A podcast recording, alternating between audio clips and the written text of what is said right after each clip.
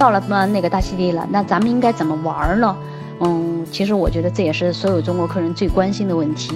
嗯，首先呢，在大溪地这个地方呢，去了之后呢，我觉得它最最热门的一个就是出海观鲨鱼和魔鬼鱼。那这个项目呢，有半天游览的，也有全天游览的。然后那个半天游览的呢是不含午餐，然后全天游览的呢是含午餐的。然后大家到了这个，就包括出海，嗯，看鲨鱼和魔鬼鱼，然后价格也不一样。因为本身在波拉波拉这个地方经营出海看鲨鱼和魔鬼鱼的公司呢，有二十多家公司。那你可以呢，在中国国内，然后选让旅行社帮您订好了，你也可以选择呢，在到了酒店之后呢再预订。那没去过大溪地可能可能就想，出出海看鲨鱼和魔鬼鱼，那这个鲨鱼会不会咬人呢？嗯，其实我们出海看鲨鱼的话，其实我们去的都是那浅水域的地方。那大溪地呢，这个目的地呢，它常年的水温是在二十六度到三十二度之间。那我们去看的这个鲨鱼呢，也就大概是在一米到一米二长的柠檬鲨，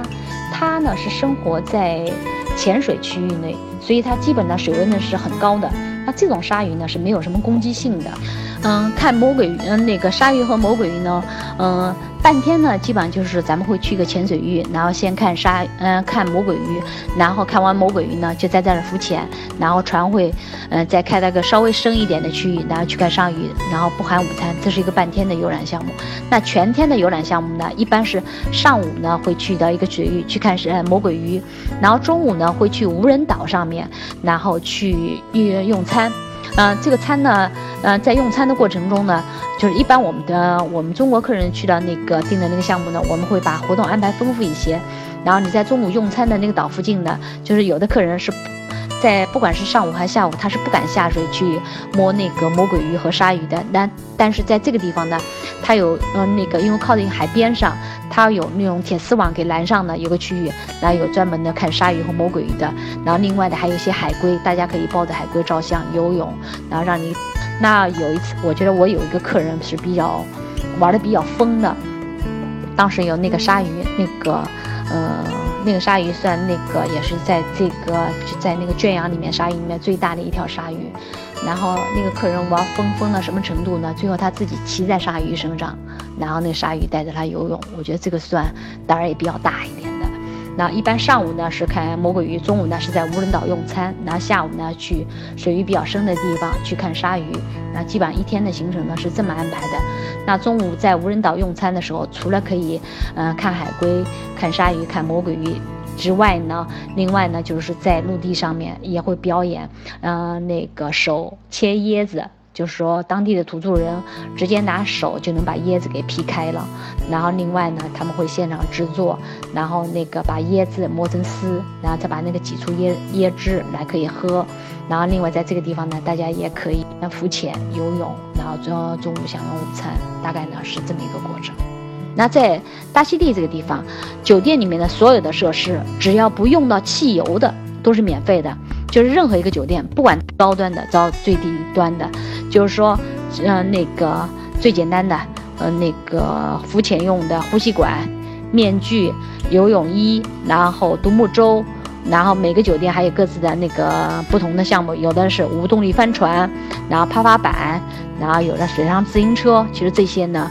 都是免费的，只要不用到汽油都是免费的。那用到汽油呢，肯定就带你出海，呃，出海了有垂钓啦，或者出海看鲨鱼啦，坐玻璃底船啦，这些用到汽油的是收费的。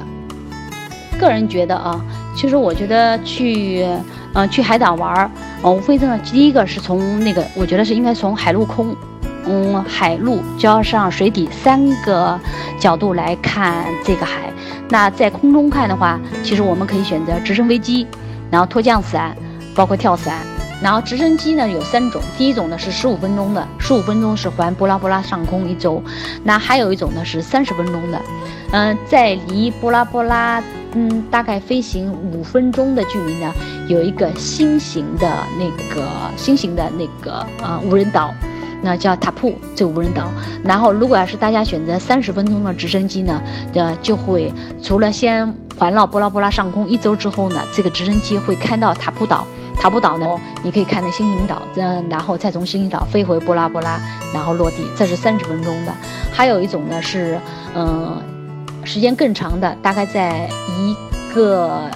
多小时的。不到一个半小时左右的这个飞机呢，是呃先在布拉布拉上空环绕一周之后，然后飞到星形岛。到了星形岛之后呢，是 landing 的，就是在星形岛上面是落地的，然后下到星形这个星形岛是一个无人岛，星形岛上面的无人沙滩上面，然后您可以在下去之后大概十五分钟会停留十五分钟，然后这十五分钟然后会给您准备香槟，然后你可以沿着这个沙滩走一走，然后拍拍照。然后最后十五分钟以后呢，咱们再回到直升机上，再坐坐飞机回。然后咱们再来说说跳伞，嗯，其实我觉得在，呃，大溪地跳伞的话，嗯，是是一个非常非常浪漫的事情，因为可能您在其他地方跳伞的话，基本上看到的景色都是那种陆地的景观。那如果大家要去到斐济的话，斐济跳伞有两种，一种是陆地跳，一种是海岛跳。其实我们在大溪地这地方跳伞的波拉波拉跳伞就是纯的海岛跳，然后因为这种跳伞呢，也是，嗯，常规的，嗯，就是从。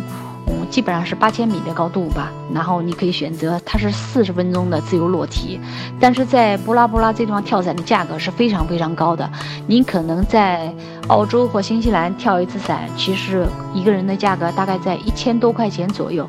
但是在大溪地的布拉布拉这儿跳一次伞的话，大概合人民币八千块钱左右，所以它的价格是非常昂贵的，所以就是，但是对于一些非常喜欢大溪地美景也。条件又允许的情况下，就是如果我觉得选择跳伞也是一个不错的选择。嗯，最后一个呢是在空中看的是那个拖降伞。其实拖降伞是本人特别特别喜欢的一个项目。为什么呀？大家知道啊，其实你坐在直升机里面，你拍照片了，你看了之后，因为你只能透过窗户来看。但是跳那个拖降伞不是，拖降伞的话，你整个人是。嗯，等于三百六十度全部开放式的，所以是非常非常棒的一种体验。大家可以看一下啊，那个我上面啊发的这个跳伞的跳伞呃跳第一幅图片，这幅图片是我带着我女儿，然后我们慢慢那个缓缓上升的，然后上升到高度。跳伞呢，它是有两种选择，一种是一百米的高度，一种是三百米的高度。其实您在当时一开始选择的时候啊，如果你要是嗯那个胆儿不够大的时候，你可以先选择一百米，然后工作人员呢，船上的工作人员也会告诉你，就是说你如果升到一百米的时候，你看自己自身情况，如果你还想继续再上升的话，你可以做一个手势向上的手势，嗯，然后呢，他会继续给你升升到三百米的高空。我们当时一开始选择也是先选择了一百米，后来觉得不过瘾，后来就又选择了三百米，所以。本身大溪地拖降伞，就如果要是直升飞机拖降伞加上跳伞这三个让我选择的话，其实我本人更喜欢拖降伞，因为它在这个三百米高空的这个高度的这个拖降伞，您在空中基本上就能走，所以是是非常非常棒的一种体验。嗯，那说完空中的这些活动项目之后呢，我们来说一些陆地上的活动项目。啊，陆地上活动项目大家可以看啊，您呢可以。嗯，那个，呃，参加那个 suffer，就是那个别人别人开的那种，呃，四轮驱动越野车，然后带着你去，不管是波拉波拉游玩也行，莫利亚游玩也行，它会穿越一些丛林，然后穿越一些平铺的那个，呃，葡萄庄园，穿过一些景区，然后最后到达山顶。那你也可以选择呢。自己驾驶车辆租这些车呢，时候大家用自己的那中国驾照就可以，嗯，那个租这辆车。因为咱们现在的中国驾照都是中英文对，不需要在大溪地这个地方呢，它是不需要再做任何国际认证的。那国际公那公证加翻译这些都不需要。然后另外呢，嗯，本身大溪地大溪地的行驶呢，跟咱中国的是一样的，都是靠右靠右行驶，所以在方向上面也没有任何问题。所以在大溪地这地方呢，嗯，我觉得自己租辆车，租那个，如果喜欢探险、越野性，嗯，冒险性的，可以租嗯那个越野车或者是摩托车。一般呢，我们建议客人如果要租车的话，你可以租两个小时或者三个小时。然后你在租车的过程中呢，嗯，建议大家带上游泳衣，然后带呃那个带上防晒霜和什么的。因为你特别你在波拉波拉岛租车的时候，你看开到嗯过了那个镇子，然后往那个索菲特酒店开的半途中呢，你会经过一个海滩，这个海滩呢是第七的海滩。然后那边的，大家刚才还有人问我环湖礁，其实你在这个海滩，如果你愿意走的话，啊，大概走一个多小时，你就直接可以走到环湖礁入海口那地方，因为它的水域都是非常浅的。如果碰上呃阳光非常好的时候呢，其实大家是可以去走的试一试的。但是一般很少有可能能走到那边，因为走的时间比较长，一个来回的话基本上三四个小时，所以很少有可能这么走，嗯。但是那边呢，你可以就是你觉得景色不错，那你可以下海去浮潜、去游玩，然后这些的都是不错的。然后你在开车过程中，你如果走到哪一片，嗯，走到靠索菲特那片的泻湖景色也是非常不错，然后你可以停下来拍拍照，然后。到了镇上，您可以去购购物，然后去咖啡厅、去那个冷饮店去买点吃的，或者晚上稍微晚一点呢，去中餐馆或者去其他当地的餐馆去用个晚餐，其实这些都是不错的选择。其实，在大溪地呢，租车还是一个我觉得是一个比较应该值得去体验的一个项目。就是说，嗯，这就看你个人需要，你可以租咱们常规的小汽车，那也可以租一些私人嗯那个越野车或者摩托车，这些大家都可以选择。然后我发的倒数，嗯，正数第四幅图片呢是雪玛丽餐厅。雪玛丽餐厅呢是整个波拉波拉岛最著名的餐厅，基本上咱们中国的客人到了波拉波拉之后，都会选择去这个餐厅用一顿嗯餐。那这个嗯波拉波拉这个雪玛丽餐厅呢？他如果客人在酒店，不管在酒店还是在国内，你订好餐之后呢，他是含接送的。一般就是说，嗯，我建议大家都是晚上去会比较热闹一些，因为白天的话，整个海岛，呃，他们对午餐来说相对来说都比较淡，基本上午餐的品种也会少一些，而晚餐是他们非常丰盛的一顿晚餐，和。晚上去用餐的话，一般各个酒店是六点或六点半，然后酒店会有车来你所在的呃那个酒店的对应的码头去接您，把您接到酒店去用餐。用完餐之后，酒店也会有有车给你送到码头，然后再从码头坐各自酒店的船回到各自的酒店。